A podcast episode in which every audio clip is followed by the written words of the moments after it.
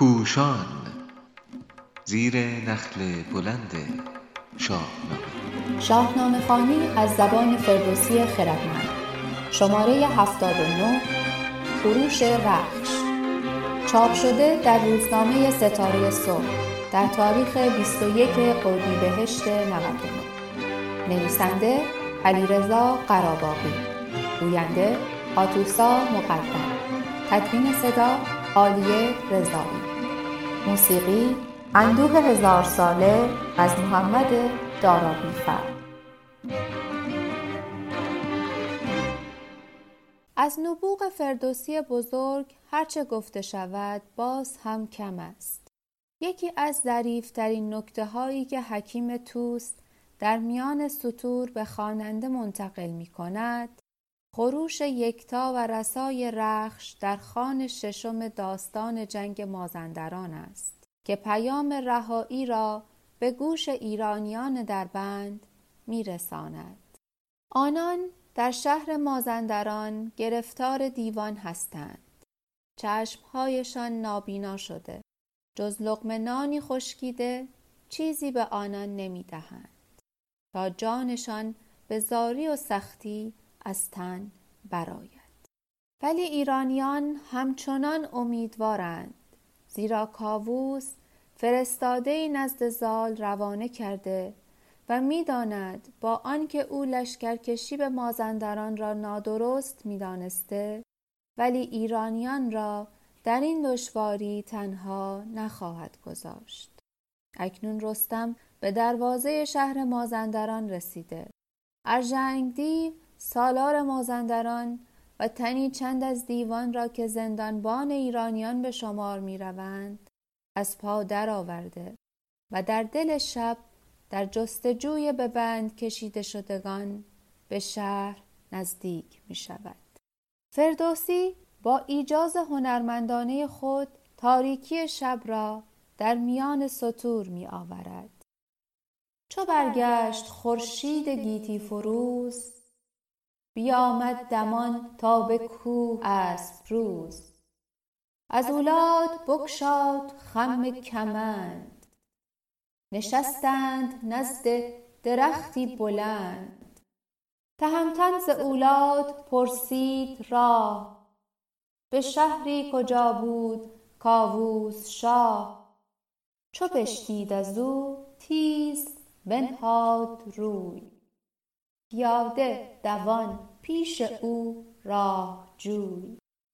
در مصراع نخستین برگشتن خورشید خود به معنای فرارسیدن شب است. مصراع پایانی نیز تاریکی شب را نشان می‌دهد رستم صد فرسنگ دورتر از شهر مازندران اولاد پهلوان را در کمند خود گرفتار می کند و پیمان می بندد که اگر راهنماییهایش درست باشد او را پس از پیروزی بر دیوان شهریار مازندران کند. در همان روز اولاد را بر ترک رخش می نشاند تمام این صد فرسنگ را به شتاب می آید و شب هنگام به جایگاه ارژنگ دیو می رسد نیاسود تیره شب و پاک روز. همی راند تا پیش کوه اسپ روز.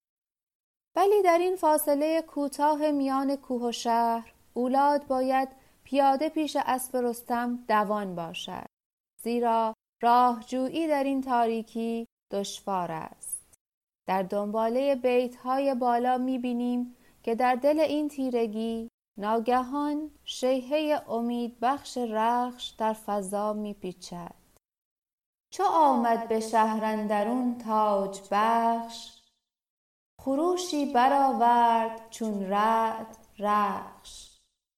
به ایرانیان گفت از شهریار که بر ما سر آمد بد روزگار. خروشیدن رخشم آمد به گوش. روان و دلم تازه شد زین خروش.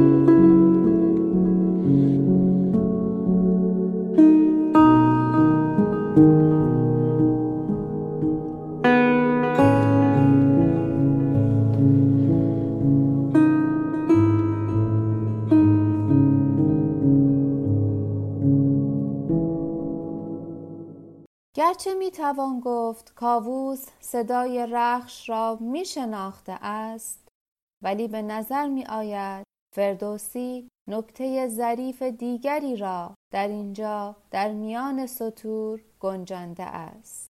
برای دیدن این نکته باید از آغاز تا پایان داستان جنگ مازندران را از نظر بگذرانیم.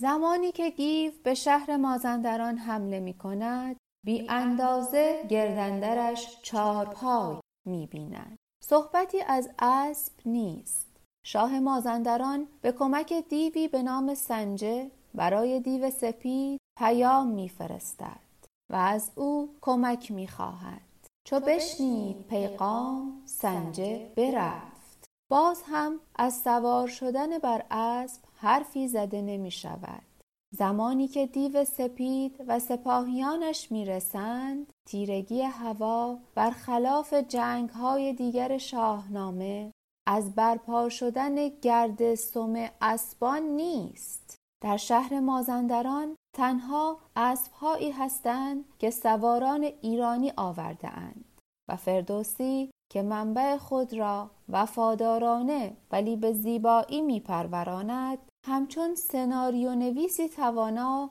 این اسبها را هم به دست ارژنگ دیو از صحنه خارج می کند. همی رفت با لشکر و خواسته. اسیران و اسپان آراسته. در جنگ با سالار مازندران فردوسی با گفتن چو رستم بدیدش برانگیخت اسب. نشان می‌دهد که تنها اسب آن میدان رخش است ارژنگ دیو پیاده است و همین که از خیمه بیرون می آید رستم به سویش می تازد و سرش را از تن می کند. دیگر دیوان نیز یکدیگر را زیر دست و پا له می کنند. رستم زمانی را برای یافتن ایرانیان دیدار جانبخش با آنان و گفتگو با کاووس میگذراند. ولی باز هم پیش از آن که خبری به دیو سپید برسد رستم است که می‌تواند خود را برساند و روزخون یا شبیخون در روز بزند. زیرا پس از پترود این صد فرسنگ را نیز در همان شب و نیمی از فردایش میتازد و فردوسی با آوردن چو رخشندر آمد بدان هفت کوه برتری اسب را در پیمودن راه نشان می‌دهد. می‌توان نتیجه گرفت که از زمان گرفتار شدن ایرانیان تا رهایی آنان تنها یک اسب در شهر مازندران بوده است و از همین رو کاووس با شنیدن صدای شیهه اسب می‌فهمد که رستم امید ایرانیان به مازندران رسیده است.